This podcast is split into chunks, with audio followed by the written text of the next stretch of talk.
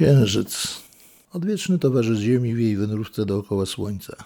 Pierwszy kalendarz umożliwiający dawnym ludziom rachubet miesięcy, tygodni, dni. Lampa oświetlająca drogę dawnym podróżnym. Natchnienie artystów, szczególnie poetów i malarzy. Niezawodny powiernik zakochanych i przekleństwo obserwatorów głębokiego nieba. Dzień dobry, tu astropodcast.pl. Przy mikrofonie Jerzy Bohusz i miło mi jest powitać Was w 30. odcinku naszego podcastu na temat amatorskiej astronomii obserwacyjnej. To wszystko, co mówiłem na wstępie o Księżycu, jest prawdą. Księżyc od zarania dziejów towarzyszył człowiekowi i był dla niego bardzo ważny. Zawsze człowiek starał się zgłębić jego naturę, dowiedzieć się, czym jest, dlaczego jest tak, nie inaczej. Dlatego od początku istnienia astronomii, od zarania ludzkości, ludzie obserwowali go, Według niego wzorowane były kalendarze. To był początek astronomii praktycznej, a także chcieli poznać jego naturę, głównie z punktu widzenia filozoficznego, w celach czysto poznawczych. Najbardziej intensywnie księżyc był obserwowany w okresie poprzedzającym loty załogowe statków serii Apollo. Wtedy rzeczywiście przystąpiono do bardzo intensywnych badań, określono szczegółowe mapy, poznawano dokładnie jego ruchy. Ale to było ponad pół wieku temu. W tej chwili Księżyc wydaje się być trochę zaniedbany. Nie tylko przez zawodowych astronomów, którzy uważają, że przeszkadza im świecąc jasno i zaświetlając niebo w ich obserwacjach, a także przez amatorów. Może dlatego, że jest blisko, może dlatego, że już jest taki powszechnie znany i widoczny. Nie wiem. A przecież Księżyc oferuje nam tak wiele pod względem obserwacyjnym, że warto bardziej na poważnie się nim zająć. Dzisiejszy odcinek jest pierwszym z cyklu audycji poświęconym obserwacjom Księżyca. Zacznijmy od tego, czym jest Księżyc. Księżyc jest globem o średnicy 3476 km.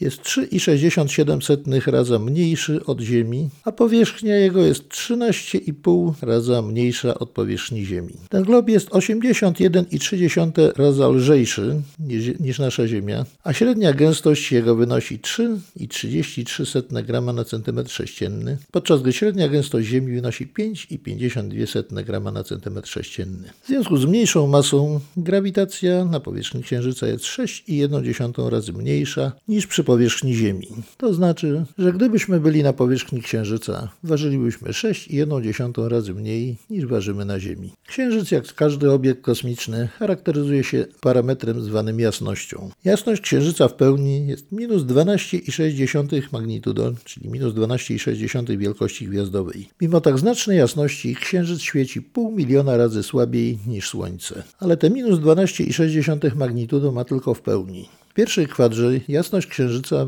wynosi tylko 8,2% jego jasności w pełni. Natomiast w trzeciej kwadrze zaledwie 7,8% tego, co świeci w pełni. Czym to jest związane? Po pierwsze, w kwadrze jest oświetlona tylko połowa tarczy Księżyca, połowa jego globu, widoczna z Ziemi. I w pierwszej kwadrze jest oświetlona wschodnia część, bardziej jaśniejsza, składająca się z lądów obszarów bardziej jasnych, dlatego odbija więcej światła. Natomiast w trzeciej kwadrze, gdzie oświetlone są obszary ciemniejsze, obszary mórz, które bardziej pochłaniają światło. Powierzchnia Księżyca tam odbija tylko 7,8% światła padającego, padającego nań ze Słońca. Ponieważ Księżyc jest dużym ciałem w stosunku do Ziemi, zaledwie nieco ponad 3,5 raza tylko mniejszy niż nasza Ziemia, a krąży stosunkowo blisko, moglibyśmy cały ten układ Ziemia-Księżyc uznać za planetę podwójną. Ze wszystkich znanych księżyców w Układzie Słonecznym. Jest tylko pięć księżyców większych niż nasz a sam jako taki jest niewiele mniejszy od planety Merkury, tej, która krąży najbliżej Słońca. A wyprzedzając nasze, trochę nasze rozważania, pod względem powierzchni jest zadziwiająco podobny do tej planety. Glob księżycowy obiega Ziemię po elipsie, w średniej odległości 380 400 km.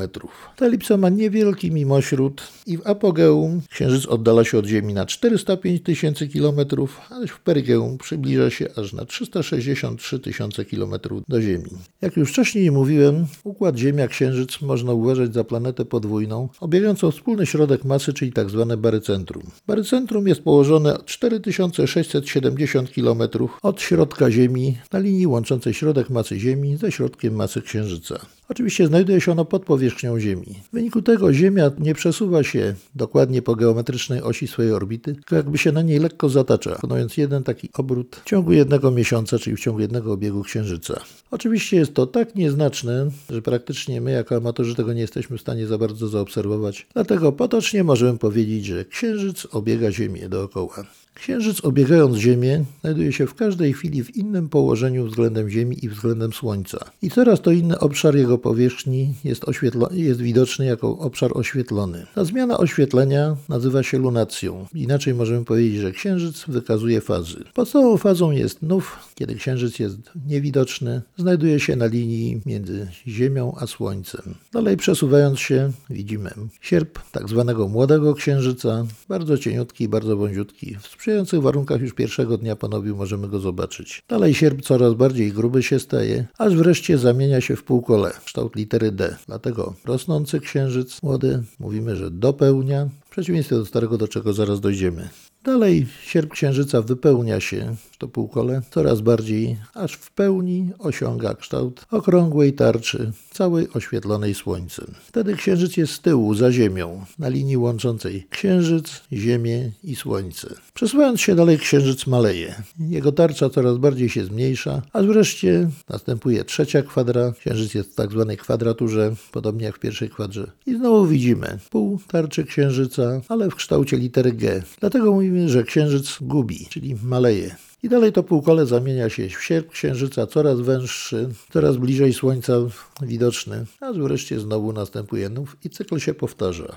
Pełny okres powtarzania się faz między na przykład nowiem i nowiem, pierwszą kwadrą, pierwszą kwadrą, pełnią i pełnią nazywamy miesiącem synodycznym. Wynosi on 29 dni, 12 godzin, 44 minuty i 2,82 sekundy. Jest to oczywiście okres średni. Księżyc porusza się po swojej orbicie z prędkością mniej więcej 1 km na sekundę. Oczywiście w perigeum nieco szybciej, w apogeum nieco wolniej. Oprócz faz Księżyc wykazuje również librację. Cóż to takiego? Otóż okres obrotu Księżyca jest dokładnie równy okresowi jego obiegu i dlatego cały czas z powierzchni Ziemi widzimy tylko jedną jego stronę. Druga, zwana kiedyś ciemną stroną Księżyca, z powierzchni Ziemi jest niewidoczna. Nie jest to do końca prawdą. Tak byłoby jedynie wówczas, gdyby Księżyc poruszał się dokładnie po okręgu. A że Księżyc porusza się po elipsie, więc jego prędkość ruchu zmienia się, podczas gdy prędkość obrotowa pozostaje stała. Dlatego też czasami Księżyc wyprzedza swój obrót, czasami spóźnia się z obrotem i przez to ukazuje nam troszeczkę większą powierzchnię niż teoretycznie można byłoby zobaczyć. Również ze względu na nachylenia płaszczyzny orbity Księżyca wykazuje także librację nie tylko w długości, którą odkrył Heweliusz, ale także librację w szerokości, odkrytą nieco wcześniej przez Galileusza. W wyniku tego możemy troszeczkę bliżej zobaczyć obszar, obszary biegunowe, zarówno północnego, jak i południowego bieguna. Oprócz tego jeszcze wykazuje libracje fizyczne i dowolne, ale one są już tak małe, że praktycznie nie wpływają na to, co zobaczymy. W wyniku libracji możemy zajrzeć za krawędź Księżyca teoretyczną tą połówkę około 300 km zarówno z jednej, jak i z drugiej strony. Tak więc w wyniku libracji widzimy więcej niż połowę jego tarczy, więcej niż połowę jego powierzchni. Nie widzimy jedynie 41% jego tarczy. Ta, jest, ta nigdy nie jest widoczna z powierzchni Ziemi. Natomiast możemy po 9% raz z jednej, raz z drugiej strony zobaczyć. Czyli możemy przyjąć, że 41% powierzchni Księżyca obserwujemy cały czas. 41% powierzchni jego nie obserwujemy nigdy. Jest niewidoczna z Ziemi. A 18% w poszczególnych kawałkach obserwujemy co jakiś czas. W zależności od libracji wynikuje z jego położenia na orbicie i jego prędkości kątowej i obiegowej. Jak księżyc się porusza po niebie, widzimy zawsze, ale uściślimy sobie. Oczywiście wschodzi na, na wschodzie, zachodzi na zachodzie. Z tym, że zauważmy, że w zimie księżyc w pełni jest bardzo jasny, bardzo widoczny, świeci bardzo intensywnie, tak mocno, że w zasadzie można w jego świetle, jeżeli niebo nie jest zamulone, przykryte chmurami, jest krystalicznie czyste, możemy praktycznie w jego świetle przeczytać gazetę. Natomiast latem już jest inaczej. Księżyc wschodzi o wiele później, jest krócej nad horyzontem i o wiele niżej. I tak w zimie jego wysokość nad horyzontem w Polsce może być od 56,5 stopnia do 66 stopni i 23 minut. Latem jest zaledwie od 9 stopni 11 minut do maksimum 19,5 stopnia ponad horyzontem. Oczywiście wtedy jego blask świeci tak samo. Tak samo ma jasność minus 12,6 magnitudo, ale że świeci przez grubszą warstwę atmosfery. Jest bardziej przyżółcony w przeciwieństwie do zimy, kiedy jest, wydaje się być srebrno-biały. Latem wygląda bardzo bardziej żółty, wydaje się większy, ale zarówno zimą, jak i latem potrafi nam zaświetlić niebo. Także rzeczywiście uniemożliwia obserwację słabych obiektów gławicowych, takich jak odległe galaktyki, gromady gwiazd, gławice czy komety. Tutaj nic się nie zmienia i nie możemy się dziwić, że jest przekleństwem obserwatorów głębokiego nieba. Dlaczego Księżyc się akurat tak porusza? Księżyc porusza się również podobnie jak Słońce w pobliżu ekliptyki. Tyle, że w pełni jest po drugiej stronie Ziemi niż Słońce. I dzieje się sytuacja odwrotna do położenia Słońca na niebie, które latem jest wysoko i zimą jest nisko. Tu mamy na odwrót. Księżyc latem jest nisko, zimą jest wysoko. Zauważmy też, że w czasie kwadry, zarówno pierwszej, jak i trzeciej, Księżyc zajmuje po pośrednie położenie między tymi dwoma skrajnymi wielkościami. Oczywiście w czasie nowiu jest bardzo blisko Słońca, nie widzimy go wtedy i porusza się praktycznie jednocześnie ze Słońcem. Jak wcześniej mówiłem, Księżyc porusza się po swojej orbicie z prędkością około 1 km na sekundę. Gdybyśmy dłużej go obserwowali, twierdzilibyśmy, że w ciągu godziny zmienia swoje położenie wśród gwiazd o jedną swoją średnicę z zachodu na wschód. Księżyc praktycznie nie posiada atmosfery. Jest też najbliższym Ziemi sąsiadem kosmicznym, najbliższym obiektem astronomicznym, który możemy obserwować. Co nie znaczy, że zawsze jego obserwacje są łatwe. Niektóre są dosyć trudne, ale warto podjąć ten trud. Od zarania dziejów ludzie zastanawiali się nad tym, co widać na Księżycu. Ich fantazja podsuwała im różne obrazy, bardzo różne. Czasami kobiety czytającej, czasami jakiegoś zająca, bo z takimi określeniami się spotkałem, ale najczęściej Księżyc widziany gołym okiem przypomina twarz, ludzką uśmiechniętą twarz. Dlatego mówimy, że księżyc śmieje się do nas. Jednak wystarczy tylko wziąć lornetkę i popatrzeć, a ten zarys twarzy zanika. Natomiast pojawia się całe mnóstwo szczegółów. Podobnie jeżeli na mapę taką bardziej kolorową, szczegółową będziemy patrzyli z daleka, będziemy widzieli twarz księżyca. Jednak kiedy spojrzymy z bliska, ta twarz gdzieś zaniknie. Będziemy widzieli mnóstwo szczegółów naniesionych na tą mapę. No i jeszcze jedna rzecz jest. Kot księżycowy, którego widać od zawsze, a którego praktycznie nikt nie zauważy. Dopiero trzeba się wpatrzyć zobaczyć. Jak będziemy wiedzieli, będzie nam się rzucał w oczy i będzie się uśmiechał do nas zawsze. Bo ten kot jest rzeczywiście uśmiechnięty. Ale o kocie księżycowym opowiemy sobie już w późniejszym okresie. Ludzie nie wiedzieli, czym są ciemne plamy, czym są jasne. Przez wiele lat, żeby nie powiedzieć tysiącleci, były to tylko różne, mniej lub bardziej dziwne spekulacje. Wydawało się im, że to jest zarys kontynentów, których światło odbite od księżyca widoczne jest i różne inne takie dziwne rzeczy. Naprawdę trudno było wytłumaczyć, co to takiego jest i dlaczego tak jest. Oczywiście jeszcze arystotelesowskie teorie, że ciała niebieskie powinny być doskonałe, tylko Ziemia jest niedoskonała, że tam w niebie są siedziby bogów i tak dalej, i tak dalej, więc powinny być doskonałe, a że Księżyc jest najbliżej Ziemi, więc ta niedoskonała Ziemia jakoś go skaziła. Różne, różne teorie były. Dopiero Galileusz po skonstruowaniu teleskopu skierował go na Księżyc i jako pierwszy człowiek w historii dziejów zobaczył to, co tam jest naprawdę. Zobaczmy, co na ten temat mówi on w swoim sprawozdaniu zatytułowanym Siderus Nuncius. Zajmijmy się teraz owymi plamami dość ciemnymi i całkiem wielkimi, wyraźnie widocznymi dla wszystkich i oglądanych od wieków. Te nazwę plamami wielkimi lub starożytnymi, dla odróżnienia od innych, mniejszych rozmiarami, lecz tak licznych, że występują na całej powierzchni księżycowej, a zwłaszcza w części jaśniejszej. Tych mniejszych nikt nigdy przede mną nie widział. Obserwując wielokrotnie te ostatnie plamy, doszedłem do wniosku i przekonania, że powierzchnia księżyca nie jest gładka, jednolita i idealnie kulista, co przypisują jej i innym ciałom niebieskim wielu filozofów, ale nierówna, chropowata, pełna zagłębień i wyniosłości. Nie różni się zbytnio od powierzchni Ziemi pokrytej łańcuchami górskimi i głębokimi dolinami.